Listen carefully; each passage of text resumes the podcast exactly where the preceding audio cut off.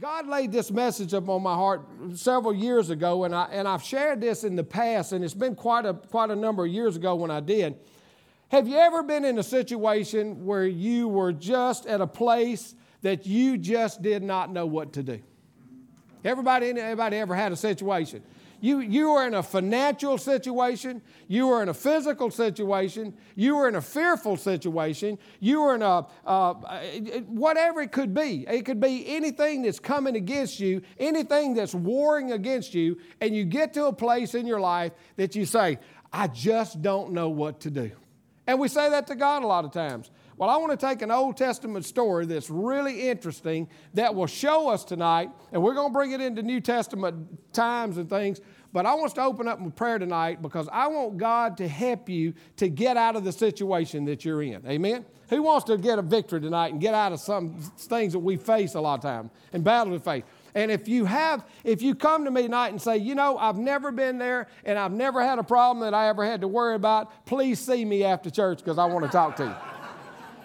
Because we as individuals, Jesus told us that in this life we will have tribulations and things are going to come against us and we're going to have things. The enemy is going to war against our hearts, amen? But Jesus said that he would be the victor. He was always there with us. He said, don't fear because I'm with you and I'll be with you to the end. So let's pray tonight and let's just ask God to fill this place with his presence. Father, we just love you tonight. And we glorify you and we honor you tonight, Lord, because you are our salvation tonight, Lord Jesus. You're the one that we trust. You're the one that we know is not only the one that walks ahead of us, but you are also our rearward guard, Father God. And I thank you tonight that you're going to stir us up tonight, Father God. You're going to stir our hearts tonight. You're going to open us up, Father, tonight that we can trust you with everything that's within us. Father, thank you tonight. Father, many in this room may be facing battles. Father, it could be marriage problems. It could be financial problems. It could be things that the enemy is trying to bring fear in, God. But I thank you tonight. They're going to find something through this tonight, Lord. I believe with all of my heart that's going to take them through to the victory, Lord Jesus. And Lord, we know we need you tonight to move in a mighty, mighty way. Come, Holy Spirit, and have your way in this room. Father God, come, Father, move and stir up hearts tonight. Lord, don't let us leave, as I say each week, the same way we came in that door, but be better because we've been in the house of the Lord. In Jesus' name, amen. Amen. I know it's going to be good tonight because, boy, the enemy's tried everything in the world tonight to war against me. So I want you to turn with me if your Bibles, and I think Charity's been able to get the scripture up. She came in tonight. She said, did you forget to send me something? I said, no, I sent it to you, but she never got it. So she at the last minute, can we give Charity a hand tonight? Amen. At the last minute, she pulled all this stuff together. In 2 Chronicles chapter 20, verses 1 through 30, and we're going to go through this fast tonight. I promise we'll be out by midnight at least. We're going to try to go through this, but we're going to take an instance of where, how many of you have heard of Jehoshaphat? Anybody ever heard of him before? That's a mouthful of name, isn't it? How'd you like to be named Jehoshaphat? I got the fat part, but you know what I mean, but I don't know about the Jehoshaphat part. But anyway, let's start in verse 1. I want to make some points tonight that I think will help you because here Jehoshaphat is now faced in a situation where the enemy is trying to come in and to take over. The enemy's trying to come against him, and we're going to see how he handled this situation, and I really think it's going to teach us some stuff. Look at verse 1. And it came to pass after this also that the children of Moab and the children of Ammon, and with them others beside the Ammonites, came against Jehoshaphat to battle. Then there came some that told Jehoshaphat, saying, there cometh a great multitude against thee from beyond the sea on this side of Syria. And behold, they came to Hazar Tamar, which is in Engedi. And Jehoshaphat feared and set himself to seek the Lord and proclaimed a fast throughout all Judea. So the first thing Jehoshaphat did was he admitted that he had a need and he sought the Lord out. You see, sometimes we have a tendency that we think if we don't look at a situation or if we don't face something. How many has ever been, let's just throw it out there, you've been sick before, and you think if you don't think about it, it'll just go away. You know what I mean? Or we face a problem, and we're fearful to face the problems that are coming our way, and we're And we really don't want to pay the price sometimes that we have to pay to get through them. Does that make sense what I'm saying to you? We want it to be simple. We want things to happen. Here Jehoshaphat, he began to fear. He admitted himself to fear. But what was the first thing he did? What did it say up there? He went to seek the Lord and proclaim a fast. How many times do we get into situations and battles, or you've been in situations and battles, and we try everything but God? We say, well, let's see what would man do? What would the doctor do? What would this guy do? What would this guy advise me to do? And the Lord sometimes is the last person in the world. We you know what I mean? When we run out of options, we say, okay, God, I've done got everything else out of the way. Now I'll come and help you, get you to help me. And so Jehoshaphat, he immediately said himself, and he proclaimed a fast throughout all of Judea. Why do you think fasting is good? Anybody know? Do what? Deny our flesh. That's right. Because it attunes our heart to God. How many of you remember where the disciples were trying to cast out some devils and they couldn't? And Jesus told them, said, this only comes out by prayer and fasting. Now, let me tell you something. I've learned something through this. It's not that the fasting causes the Lord to work any harder, or that's the only way the demons will come out. But what it does, it lines us up to get our hearts right, to get us in a place that we can pray with faith and pray knowing and believing, because it gets all the doubt out of the way. See, fasting, you know, I'm going to be honest with you. When you know, somebody said one time, why is it they got to get hit in the breadbasket every time we get, the Christian people want to hit you right in the breadbasket. But you know, I found that fasting does make you have to lay this flesh down. If you don't think this flesh has strength in your heart or strength on you, when you stop, just stop eating for 2 or 3 days. Have you ever noticed, man, your body will be crying murder. I mean, there's times when I've been fasting, I promise you, my stomach was wondering if my neck had been cut. Have you ever felt like that? So he was willing to go and set himself and proclaim a fast. Now, first of all, he admitted that he had a need. If you go to Isaiah 58, 6 through 9, you might see where Isaiah talks about fasting and what the things that fasting does.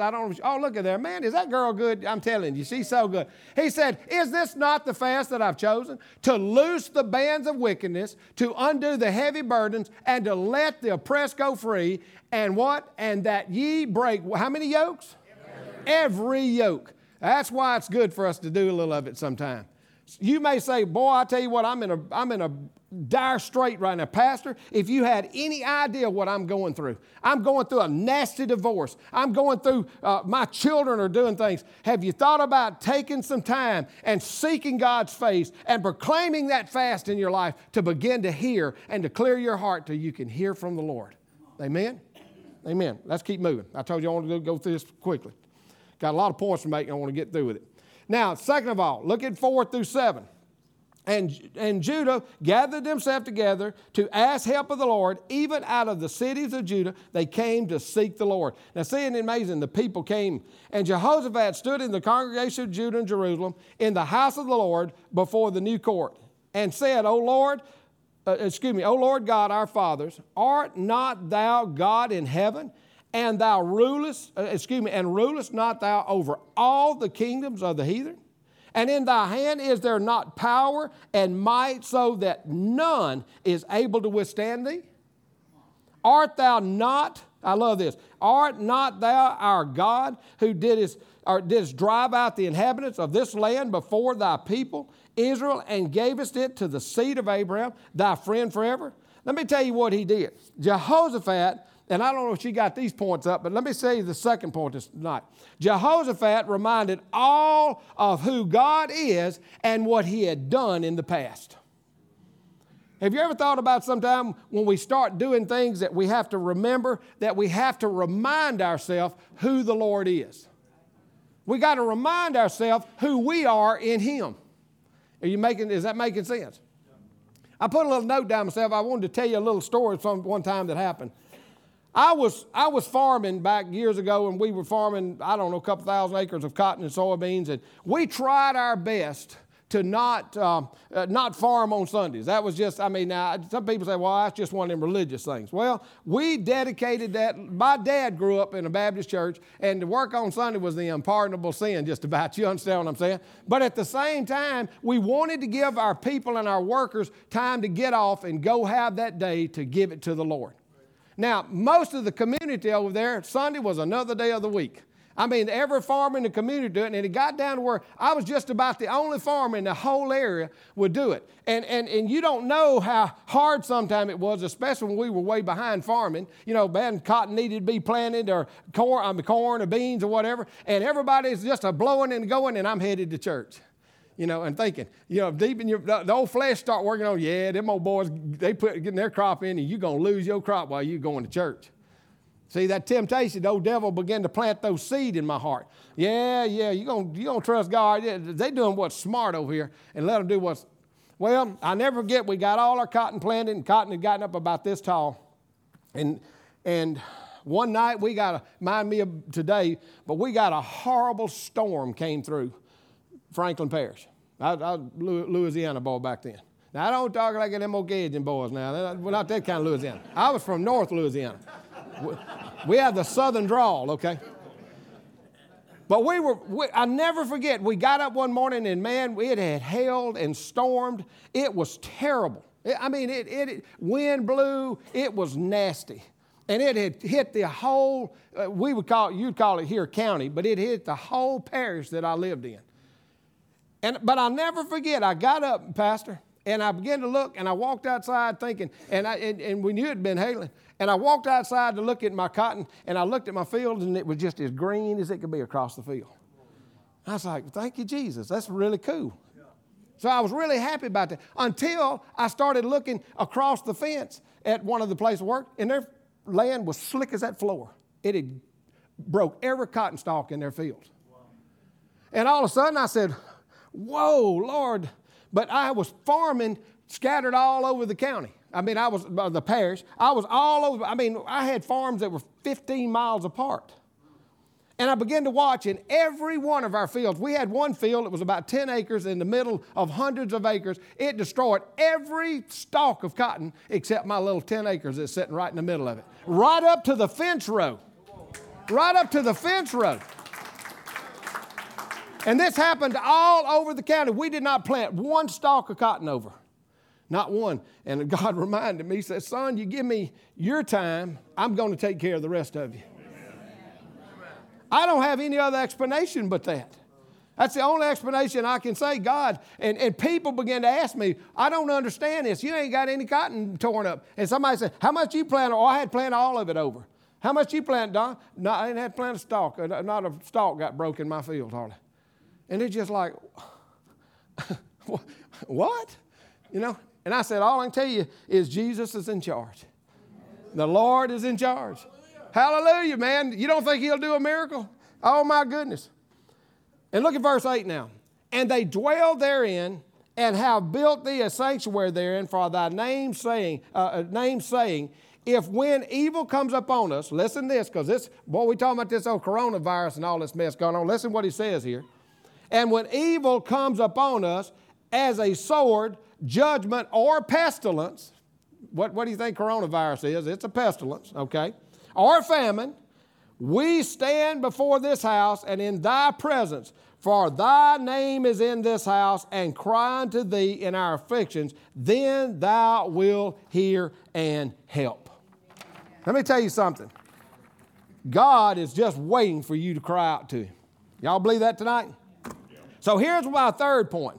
God is our only real help that we can go to, and there is no plan B. I never forget, I was going to Winsboro one time, and we had some stuff going on, and we had a terrible accident. Brenda and I had, and you know, lost our middle-aged daughter, and it was just a lot going on. And man, we ever ambulance chasing lawyer, and if you're here tonight, and I'm sorry, I don't mean to fuss, but they had come, oh, you need to sue, you got to sue the state, you got to get this, we, you know, just sue, you know. And of course, you sit there and you're still in a daze from all the things that happened. But I never forget, I was going to Winsboro one morning, And the Lord asked me, son, let me ask you a question. Am I your salvation, or is that lawsuit you're thinking about your salvation? I said, woo.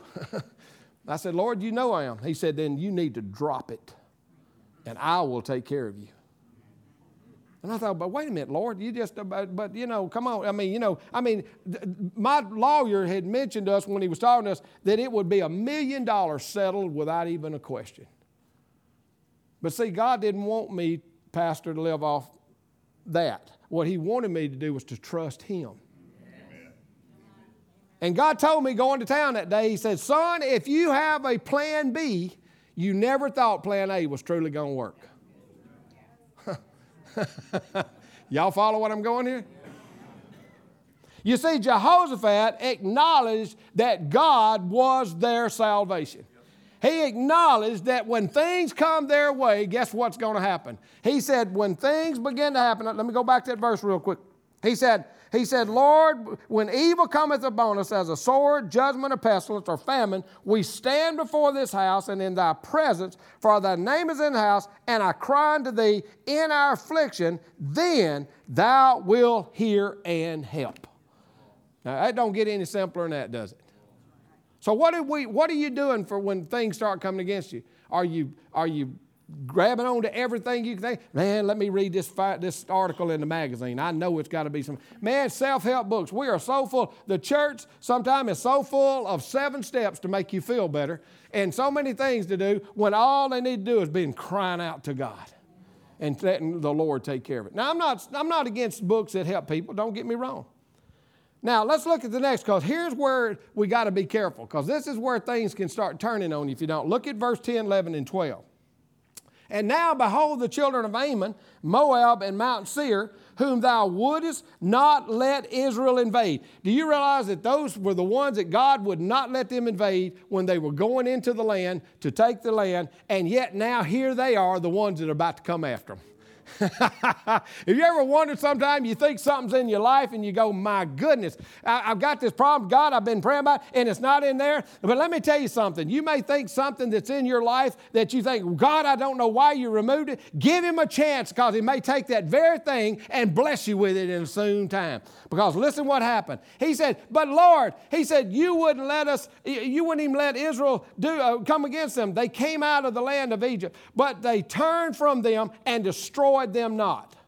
And behold, I say, how they reward us to come and to cast us out of thy possession, which thou hast given us to inherit. They're about to come, Lord, and take everything you've given us. See, that's what the enemy likes to do. He likes to come on in there and take everything. God does it. But listen, O our God, wilt thou not judge them? For we have no might against this great company. Let me tell you something. This army was way bigger than what Israel was. And you may think tonight, my problem that, God, I don't understand why you've let this happen. How many times have people blamed God for what's going on in their life? You did this to me, Lord. Why did you do this? Why did you let this happen to me? Anybody said that before? Come on, let's get real here tonight. I'm not preaching, I'm meddling tonight. Think about what I'm saying. Have we not sometime wanted to point the finger and blame God? How many people to say today, well, you know, if we had a loving God, there wouldn't be nobody ever get hurt or anything get sick or nothing bad would happen. Come on. You with me? Amen or oh me, you know. Think about what I'm saying to you. So many times we think the very thing that the enemy is doing is overwhelming, and he began to look at this, and he said, Lord, these people are about to kick us out of our inheritance over here, and you've got to do it. And God, won't you judge them? And I want you to get a hold of this, because this is good, man. It's good stuff that's about to come now.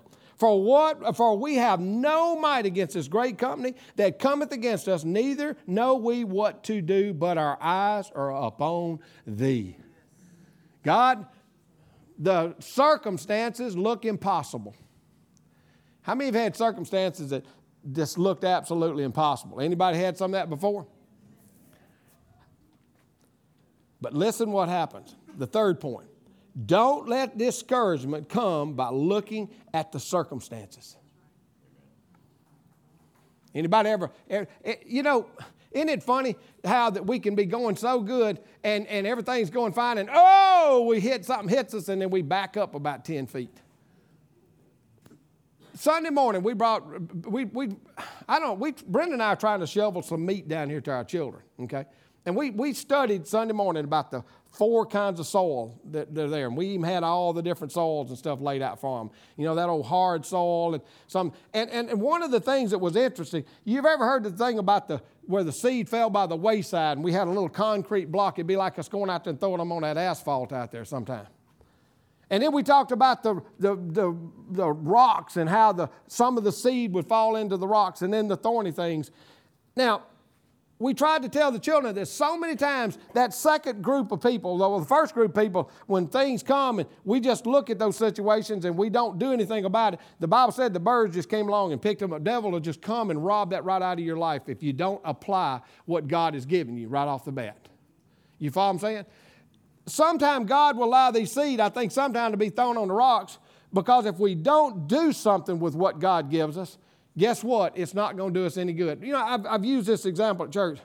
There's a lot of people that will sit there and they will give, feed me, preacher, feed me. And they almost have to burp so they can get a little out so they can put something else back in there. You see, there's a lot of good stuff that's been going in there, but they haven't done a thing with any of it. See, Pastor JP can get up here and beat his brains out trying to teach the Word of God to us, but if we don't start applying that Word to us, what good is going to do? It'll be just like the things that fall on that rocky ground. And then the second one is this, and I want to get to this real quick because this is what I think is, it's like the seed sprang up in some old shallow rocky soil, but it had no depth to it. How many times people have said, God, I'm going all the way with you, until discouragement comes. And then we're about ready to start singing, God, come get me, because it's just too bad. I can't handle it anymore. See, sometimes God will allow things, I believe this with all of my heart, to come into your life to show you the strength that you have within your heart. How would we know if we're strong or not if we never had to face anything? Some of the best things ever happened in my life have been the hard times I've had to go through. It's never always, things don't have to be easy. But here we can't allow discouragement to begin to come. You ever notice that when you can be going strong and if you start getting discouraged, you just get lower and lower and lower and lower, you know. And after a while, you just can't haul it. You're just so depressed you can't get out of the situation because all you can see, and the lower you get, the bigger the circumstances begin to get to you. Some of you tonight are facing mountains in your life. You with me?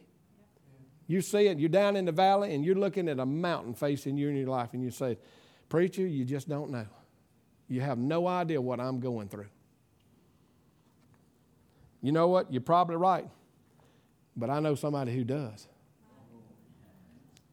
How about Peter?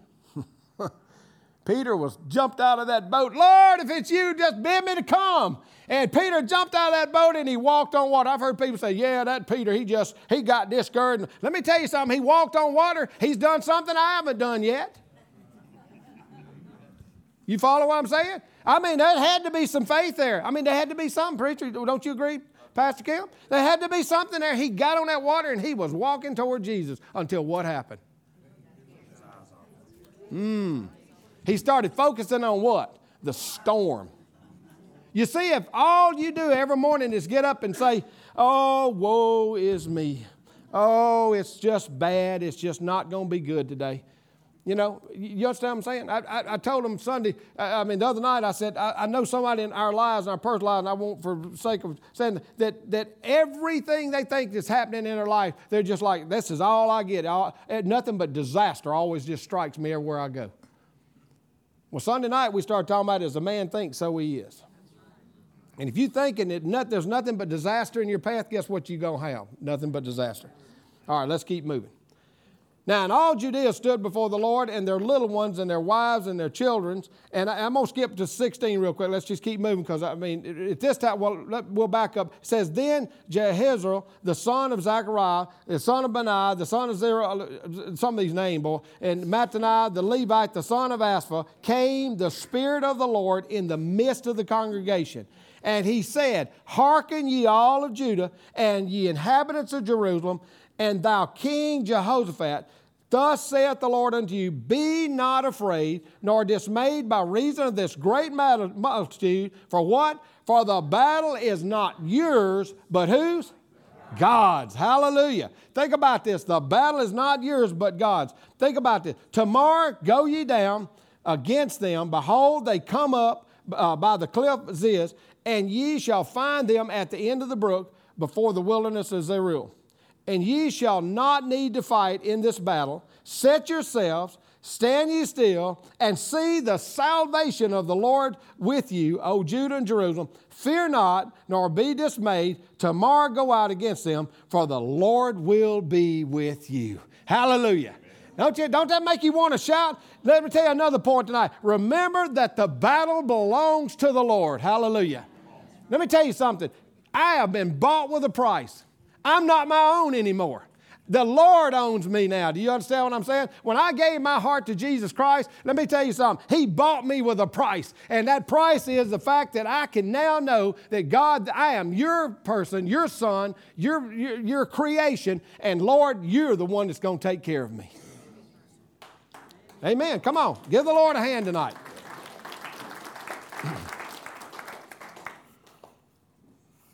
Back in... oh, gosh, I'm trying to remember. I guess it was back in the 80s. Farmers were going, back when I was farming, farmers were going to really, things were really tough. And we had to borrow some low-interest loans, some FHA loans. They would come in and help us. I mean, our crops one year were just terrible, and we lost just thousands and thousands and thousands of dollars. And I went to, I got out of farming. We had that accident back in 1990. We had the accident, and I'd gotten out of farming. And in about 92, FHA came out with a program that says, we're going to give you farmers a chance to get out from under all this debt. And the way we're going to do this is we're going to do what we call a write-down program. And the write-down program, basically, at that time I owed them about $200,000. And somebody goes, ooh, $200,000, oh my gosh, you know. That wasn't nothing when it came to farming money. You could just, I had friends of mine that owed millions to the FHA, Farm Home Administration. And they said, we got a write-down program. All you have to do is to come in, fill out an application, and we're going to see what we can do. So, man, I'm over here, hip, hip, hooray. Hip, hip, hooray. I'm just, man, I'm excited. Oh, yeah. Good times is coming on now. You know what I mean? You're thinking, man, I'm going to get out money instead. Because at that time, I was making about $20,000 a year. Now, I don't know about you, but $200,000 divided by $20,000, we had to live out of that $20,000.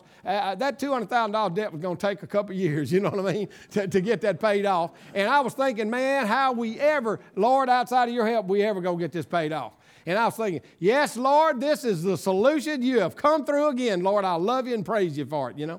So I go in there and I fill out the application, and this guy, he's all smiles and big things. Yes, sir, Mr. Bonner, we're going to help you out. We're going to get you fixed up. You got everything lovely. You got, just hang on a couple of days. I'll call you and come on back in for some good news.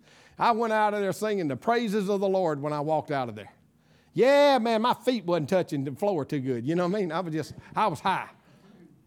Not stoned like Jan talked about last week, but anyway. Paul was stoned, but it was by rocks, you know what I mean? All right. So I never forget, that was hilarious. But I walked out of there excited. And man, sure enough, phone rang a couple, 3 or 4 days, said, come on in, Mr. Bonner, we got two good solutions for it. We got some good things. I went in there, sat down like this. I was like a little puppy about ready to get into a good meal. Man, I was drooling at the mouth. It was so good. And he said, Mr. Bonner, there's two options for you. He said, one, option one, pay all your debt, or two, lose everything you've got.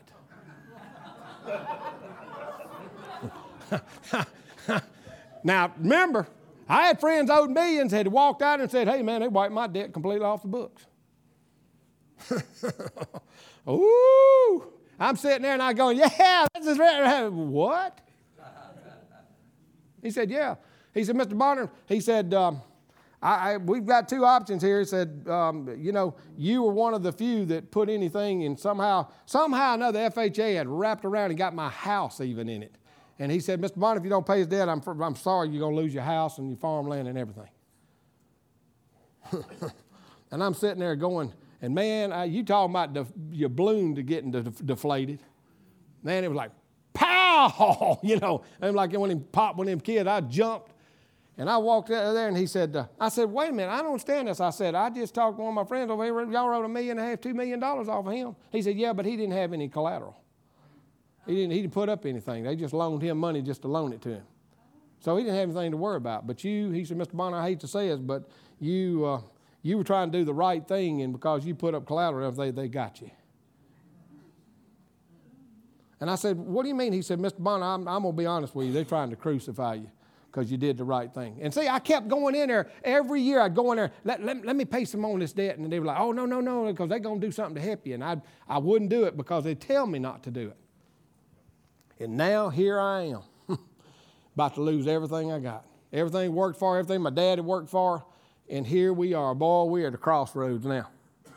And I'm sitting there, and I got to hurry the story, but I'm sitting there, and I get in the car, and I sit down, and I told God, and he told me, and let me tell you why I did what I did. Oh, here was another one he said. He said, Mr. Bonner, because every year you've been coming in and paying on your debt instead of not paying your debt, that's why they're not going to help you, because you've been doing the right thing. Anybody ever been there before? You get crucified for doing the right thing? Oh, but we ain't through yet, though. So I'm sitting in a car, and I mean, tears are rolling up my eyes, and I'm going, Father God, I have done up and tried to honor you. My dad told me, son, I don't care what you have to do, dig ditches, whatever you got to do, but if you owe a man, you pay that man. It's the last thing you do, son. I'd rather roll on my grave than beat a man a penny out of what you owe him.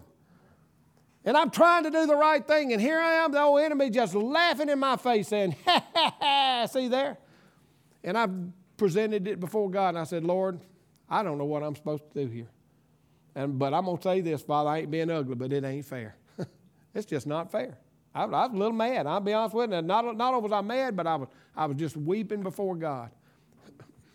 Y'all excuse me if I cry, but I'm telling you, I heard my Father speak to my heart and say, son, have I ever failed you yet? I'll never forget one of those words I heard sitting in the car. Son, I have never failed you up to this day, and I will not fail you again. And you're going to pay this debt because you owe this debt. You're going to do the right thing because you're not going to beat anybody. He said, when you don't pay this debt, it might be FHA, but it's still taxpayers' money that is paid and put this money up. And he said, I am going to allow you to pay this debt. And you're going to be able to walk out of there with your head held high, knowing that you did the right thing because I'm going to take care of you.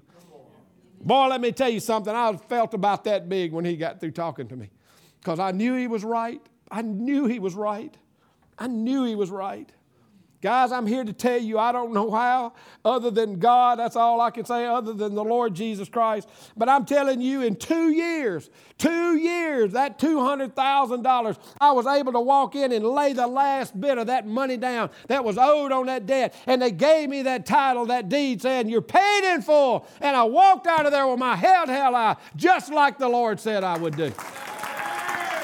Hallelujah. I'm telling you, if you'll turn your problems over to the Lord, He will allow you to walk out with your head held high and with an answer in your heart, and He will do what He said He will do in your life. Amen. But we got to trust. Here, he remembered that the battle belongs to God. Look at verse 18. Got to hurry. And Jehoshaphat bowed his head with his face to the ground, and all of Judah and the inhabitants of Jerusalem fell before the Lord and worshiped the Lord. And the Levites of the children of the Korites stood up and praised the Lord God of Israel with a loud voice. Let me tell you something. The Bible said they worshiped the Lord even in the midst of what was going on. They praised Him with a loud voice. Sometime when we get in our problems and we get these things going on, we need to begin to just praise God and thank Him for His goodness. Amen. Oh, how many times I've been lowering a boll eagle's belly button, you know what I mean? And I mean be down low on the ground and yet go in and begin to praise God. Be sitting in church. I've walked in church before. Oh, Juan likes to get me to start the praise on the prayer meeting. I never forget one night I was sitting over and I said, God, I don't feel like praising you tonight, but you know what? And I know Juan's about to ask me and I'm not going to be a hypocrite. I'm not going to sit over and be a hypocrite, Lord. I don't feel like praising. But I said, but you know what? You are worthy of my praise whether I feel like it or not. Y'all follow me what I'm saying? You're worthy of my praise where I feel like it or not. And let me tell you something. I begin to praise the Lord. And let me tell you, the Bible says, put on the garment of praise for the spirit of heaviness. Amen. When you're feeling down and you're out, begin to just thank Him. God, I thank you that you're going to walk me through this battle. Yes, I may have a battle, but I'm not out, Father God, because you are on my side, and I will not give up in the midst of this battle. I don't care what the circumstances look like. I don't care what the doctor has said. I don't care what people have said. I'll never forget Dottie Osteen went in and got just a horrible diagnostic about cancer in her body. And she told that doctor, you're lying, doctor. And it got so bad that her husband had to go back and honey, you better come on out of there. They're going to think you crazy. No, they're not going to tell me I got cancer. I'm telling you they're lying to me over here. And see, she wasn't fussing at the doctor. She was saying that report's a lie. It's just sad she lived another, 20, 30 years, something after that. You see, she stood and she praised God in the midst of it, and she would not accept. She stood up and praised the Lord and began to tell them what she knew, what God had said about the situation. There's a woman sitting right over there that dealt with breast cancer. And God, everybody in her family was saying, oh, you need to get chemo. Oh, you need to do this. You need to do that. Her doctor, even the first time she walked back in the office over, said after about a year, said, oh, my goodness, you're still here. You know what I mean? They just didn't think it was going to happen. And I'm telling you here to report tonight, 14 years later, here we are. What was 14? Yeah, 14 because there's no 6. 14 years later, the doctor had told her, and the doctor told her, said, we didn't get it all. It's not all there. But I'm here to say 14 years later, she still got a clean bill of health because you know why? She dared to believe God and stand on His promises. Amen.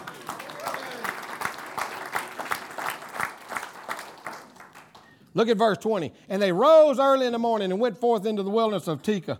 And as they went forth, Jehoshaphat stood and said, hear me, O Judah, and you inhabitants of Jerusalem. Believe in the Lord your God, and so shall you be established. Believe His prophets, and ye shall prosper. Let me tell you something. We got to get to the place that we believe God's word, what it says. I'm telling you, if the Lord says it, He meant it. He didn't write suggestions in there. He wrote commandments in there, and He spoke what He meant and meant what He said. Amen.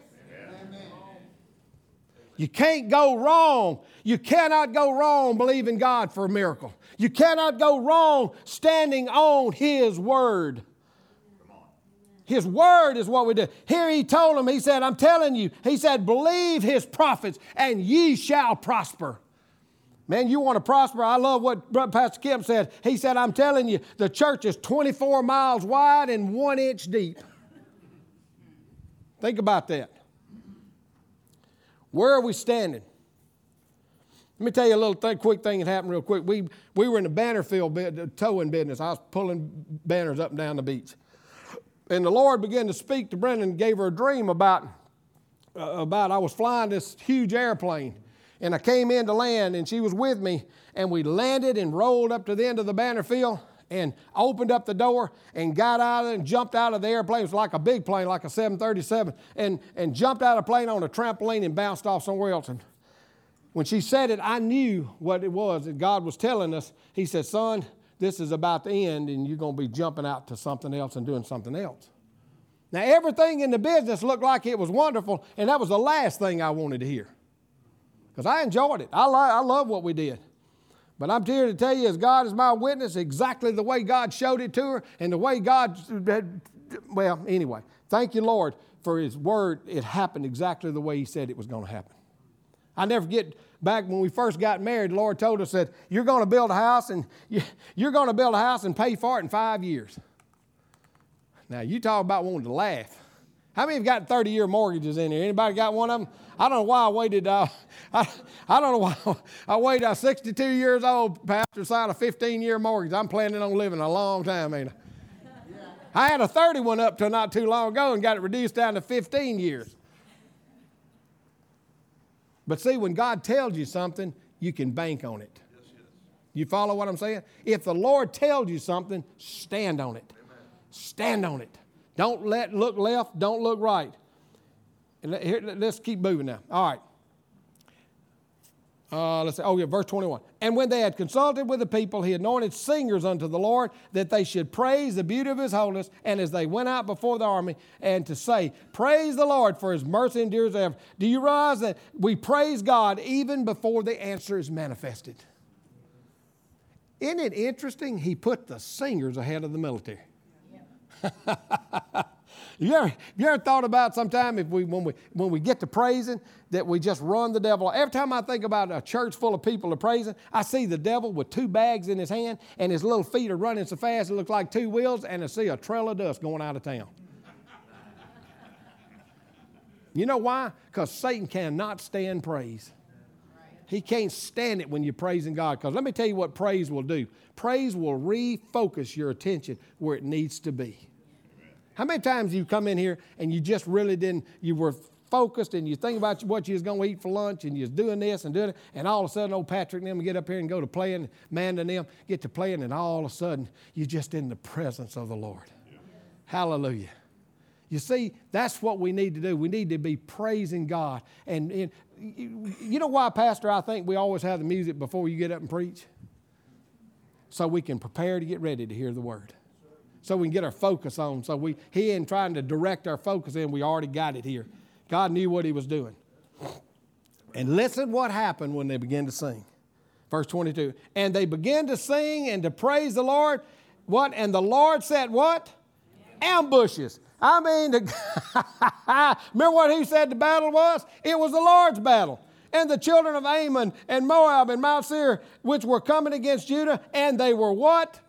Smitten. You know what that word smitten? They were badly defeated. I'm going to tell you what happened. And guess what? The Israelites, they didn't even have to lift a hand. God ambushed them and took care of it for them, with them how to even raise their hand to do it.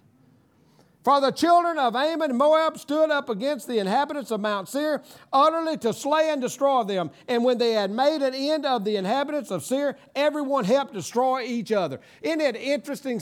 You ought to see something. I love it when God will take the thing the devil was trying to destroy with and turn it on him and destroy him with it. Amen.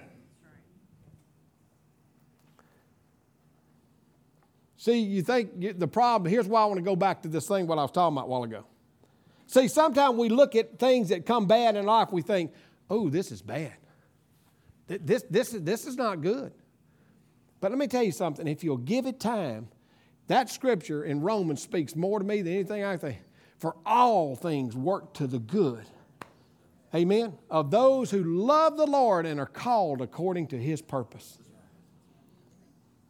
I don't think Paul just said that because if anybody had a right to say that all things work to the good, I mean, we read the other day, what was it, three times he was beaten with 39 stripes?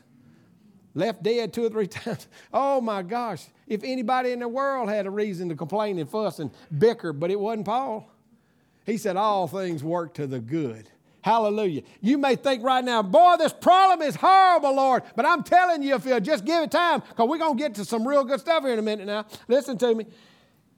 Praise God. And they began to pray. Look at verse 24. And when Judah came toward the watchtower in the wilderness, they looked up into the multitude, and behold, they were dead bodies fallen to the earth, and none of them escaped. Hallelujah. Can you imagine? I love the Old Testament. I don't know about you, but there is some stories in the Old Testament. Every time I read, we're in Kings right now, and I just love some of the stories in there. Some of you people think you got to watch Star Wars to see good stories. Let me tell you something. Get in the Word. You talking about there's stories that are way beyond anything the movie comes up with. You follow what I'm saying? I'm telling you, there's things that God will do that just absolutely amaze me. I go, wow, at the miracle that happened. Wow, God, the things you did. He looked over there. They began to come in sight of what was going on. They got to the watchtower, and they looked, and what? Every one of them were dead, their enemies. God gives the victory in an unexpected ways. Guess what? It might be different than before. See, sometimes we've got already the answer when we go to God. How many of you have ever prayed, now God, let me tell you what you need to do? Anybody ever done that before? I got a word for you, Lord. Let me prophesy a little bit here to you.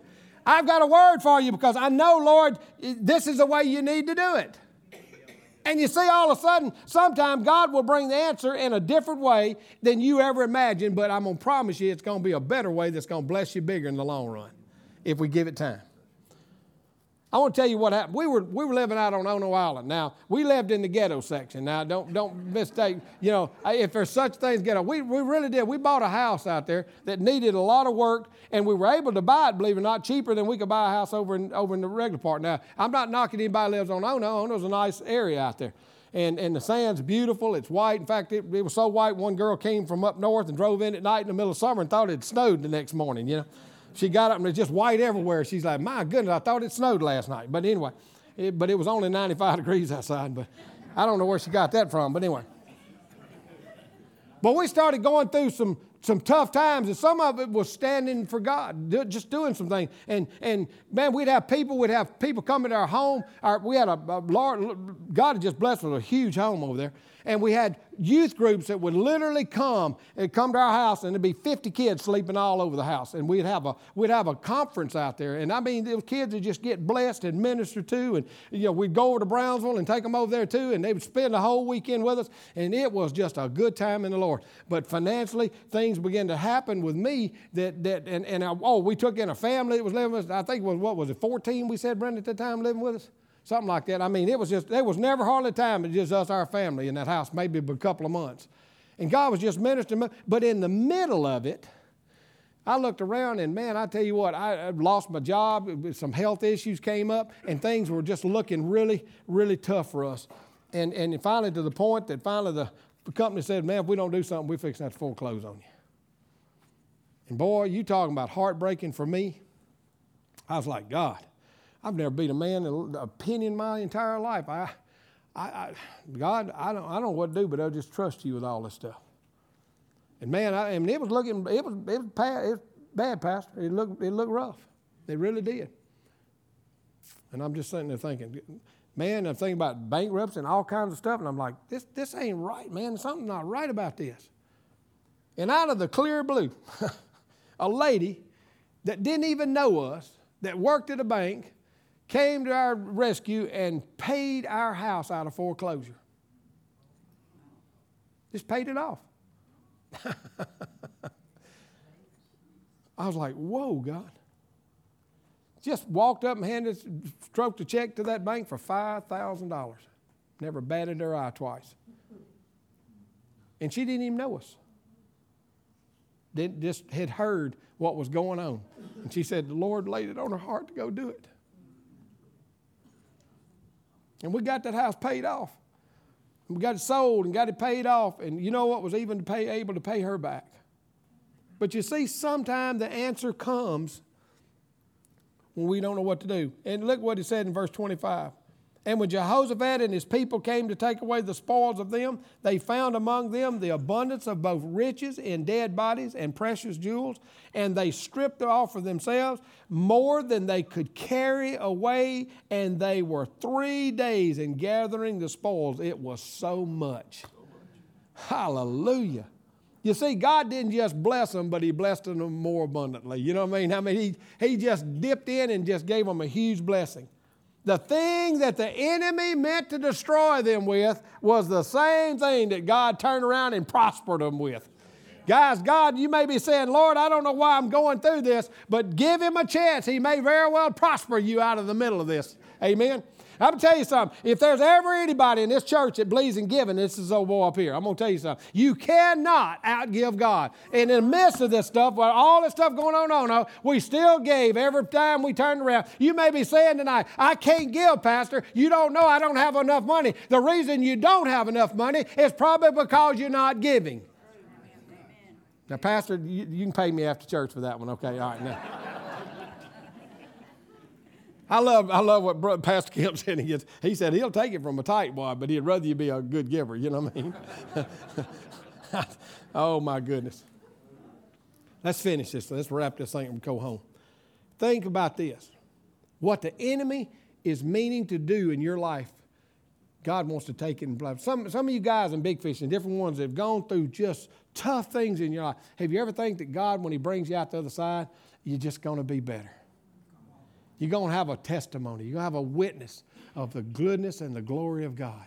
I love problems in that it just helps me to understand how good God really is. Don't you just love it when the Lord shows up? Have you ever had a bill you didn't know how you're going to pay, and all of a sudden, the very thing when it was just about looking bleak, all of a sudden you opened up the mailbox, and there's a check in that mailbox just for the right amount for what you need to do, and you're going, how in the world could God know that? Because you know that check had to be on its way before you ever got to that place. Or somebody walked up to you out of the clear blue and just blessed you with some money and said, the Lord told me to tell you to give you this. Don't you love it just watching God work? Let's finish here. In verse 26, 27, and 28 over here, it says, and the fourth day they assembled themselves together in the valley, Baraka, whatever, and for there they blessed the Lord before the name of that same place was called, the valley of Baraka, unto this day. And they returned, every man of Judah and Jerusalem, and Jehoshaphat and the forefront of them, to go again to Jerusalem with joy, for the Lord had made them to rejoice over their enemies. And they came to Jerusalem with the psalteries and harps and trumpet into the house of the Lord. Let me tell you something they did, and we're going to end with this. They remembered to say thank you, and they remembered to praise God for the victory. How many times I think about the lepers. Jesus healed 10 of them. But how many came back? One. How many times has God blessed us, but we forget to say thank you, Lord? Thank you. You're so good, Lord. And the fear of God was on all the kingdoms of the countries, for they had heard that the Lord fought against the enemies of Israel. So the realm of Jehoshaphat was quiet, for his God gave him rest round about. Let me tell you something. When God comes in and moves, I wrote a little note to myself. It says, follow through golf swing. Have you ever known, how many of you play golf in here? Anybody? All three of you? Okay, all right. All right. I got out there one day. You know, I used to think golfing, I am a kid, guys. I'm just had to say it like it was when I was a kid growing up. I thought golf was for sissies. They just couldn't do anything else. And I got out and got to playing one time at the banner field. We used to love go out and hit some balls, you know. And I found that's harder than you think it is. I'm going to tell you something. Drive that ball far. I've seen women drive ball a lot further than I could, and I thought I could swing pretty hard.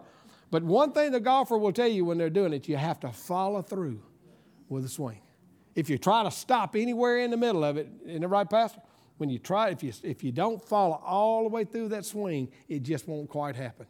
See, that's like thanking God. We go through all the process of getting through the victory, and then we forget to put the icing on the cake by thanking God for what he's done. And then you know what?